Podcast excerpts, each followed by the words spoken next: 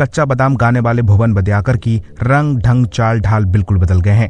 पूरी दुनिया में उनका गाना लोगों के सिर चढ़कर बोल रहा है। इंडिया टुडे के मुताबिक पिछले दिनों ही भुवन को म्यूज़िक कंपनी की तरफ़ से रॉयल्टी के रूप में डेढ़ लाख रुपए दिए गए थे। कुछ दिन पहले भुवन ने बड़े बड़े सितारों के बीच कोलकाता नाइट क्लब में परफॉर्म भी किया था। इससे पहले वो सौरभ गांगुली के शो पर भी पहुँचे थे। बढ़ती पॉपुलरिटी की वजह से भुवन को कई ऑफ़र मिल रहे हैं।